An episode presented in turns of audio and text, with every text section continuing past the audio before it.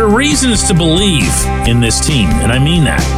There are also reasons to not believe in this team. I unfortunately also mean that. But one thing that really could have gone wrong has instead gone very, very right. Good morning to you. Good Tuesday morning. I'm Dejan Kovacevic of DK Pittsburgh Sports, and this is Daily Shot of Penguins. It comes your way bright and early every weekday if you're into football and or baseball. I also happen to offer daily shots of Steelers and Pirates that I hope you'll check out as well. Penguins versus Predators tonight. It's an 8:08 p.m. Eastern Time face-off in Nashville, Tennessee. And the Penguins will be taking what you would imagine would be a pretty good feeling coming off the weekend. Yeah, the Buffalo loss and how it happened stunk. But for them to respond, to rebound, really, as they did the next night at home against a really wound up bunch of Maple Leafs. And I mean that in the offensive attacking sense. That required a lot of energy. That required a lot of discipline. That required a lot of belief in what they're doing. And they ended up winning three to two. And I want to point out something from this game that might have gotten missed just as I think it's been missed almost every time it's occurred. And that's at the end. Between Mike Sullivan and Todd Reirden, depending on how this was worked out, when they needed their strongest possible set of defensemen on the rink, they put both Kris Letang and Erik Karlsson on the rink. Think about that for a second. Not the part where, you know, one of them would have to play on the left side. That that's been a non thing for Letang for many years, and that's been a non thing for Karlsson, who pretty much lives all over the rink. But they were out there as a tandem, and it was something that made me feel probably the way they felt, which is that this head coach trusts them above anyone else in all situations, and he should. They are two elite defensemen in this league, and they have been for quite some time. It also reminded me of something else, and that goes back to the beginning of training camp when I asked Letang, how's there going to be room for both of you in this scenario? And he said, we're very different players. Letang's game, of course, has always emanated from the back. Karlsson's has emanated from wherever. I asked Karlsson, a similar question that same day. And his response was to just glow about Letang and the type of player, the specific type of player that he is.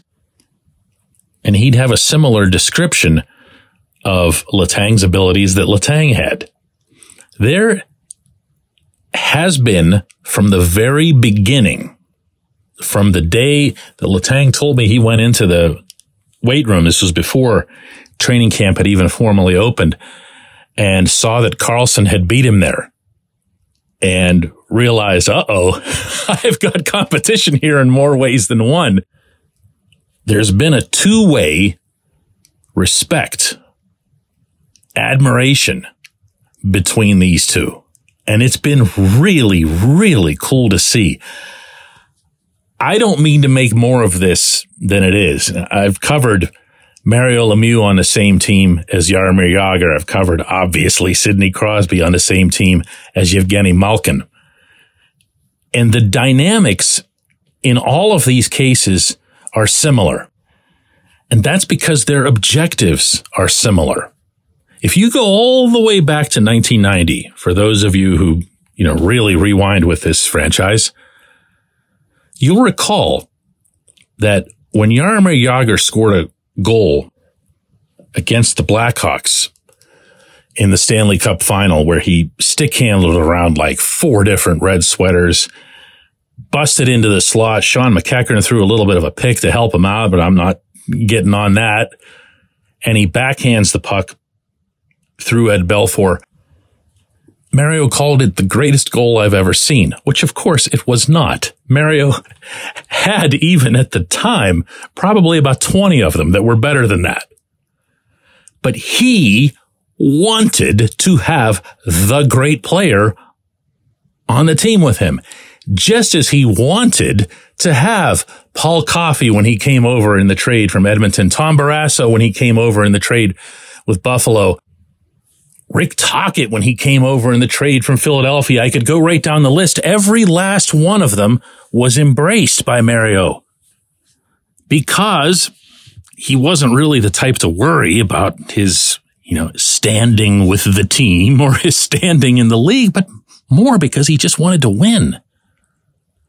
When I continued talking with Letang that day in camp about the Karlsson subject, he said, look, he motioned over to what at the moment were empty stalls for Sid and Gino. And he said, all three of us want the same thing. All three of us are here trying to win one more cup. That's what we're looking to do. That's what we have always had, all three of us, as our legacy. And he's right. He's right. Think about what they're known for now. They're the longest tenured teammates in the history of professional sports, and they've won three championships. They won another. Karlsson's never won one. Came close the one year. You might remember that one. It was in 2017 when Chris Kunitz sent the Senators back home in the Eastern Conference final after Karlsson had pretty much single-handedly willed Ottawa to that stage of those playoffs. He wants one. He wants one. He's a winner. And he's been nothing but that since his arrival. Between Letang and Karlsson, you've got two guys who are not only immensely talented, but are also very, very intensely engaged, not just in the games that they're playing, but also with their teammates. And oh, by the way, with each other. With each other. And I can't state strongly enough how much that could mean for this team. When we come back, J1Q.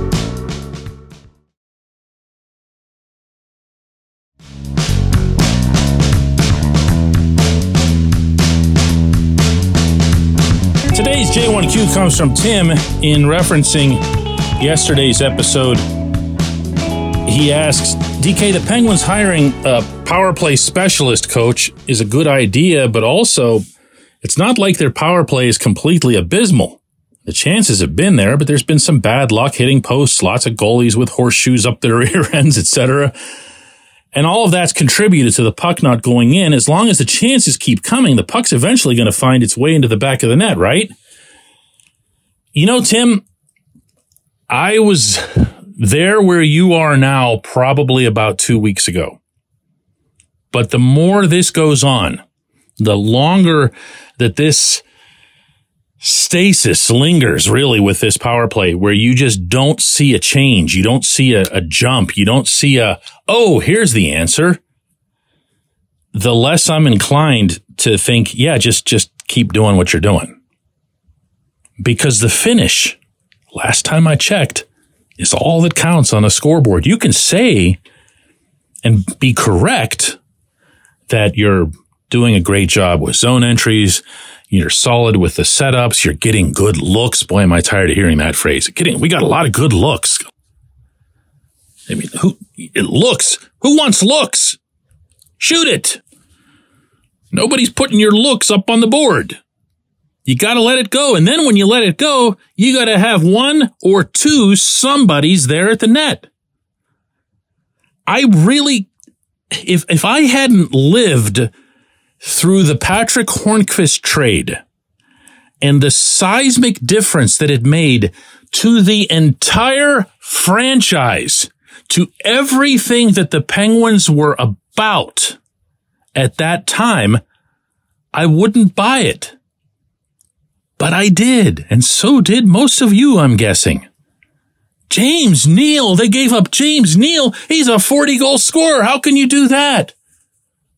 Hornqvist doesn't score 40 goals. This is ridiculous. The Predators just killed us on this one. Well, no, it was the other way around. Because Hornqvist came in and not only contributed not only his own offense, not only his own net front presence, but also just a, a visible, tangible presentation on a regular basis of where the goals are. And yeah, he would remind people, as I was sharing with you recently, about all that sort of stuff, but he didn't have to. He was doing it every shift. He was shaming everybody on every shift with just his mere existence. This team needs that in the worst way. And I don't have to wonder if they agree with this or not, because when Mike Sullivan and Todd Reirden were messing around with their power plays before the game in Buffalo last week, they put Radim Zohorna in front of the net on the first unit. I mean, they don't think he's Hornqvist, but he's a giant dude and he's got some hands and he's got a little bit of a sandpaper element to his game. Enough anyway. They see what's wrong. They see that it's all about the finish. So as long as they're thinking that way, let me put this to you differently, Tim. As long as they're thinking that way, let them think that way. It's good. Okay. It's healthy. Let them, let them act upon the power play as if that's what's missing because it is what's missing. I appreciate the question. I appreciate everybody listening to Daily Shot of Penguins. We're going to do another one of these tomorrow.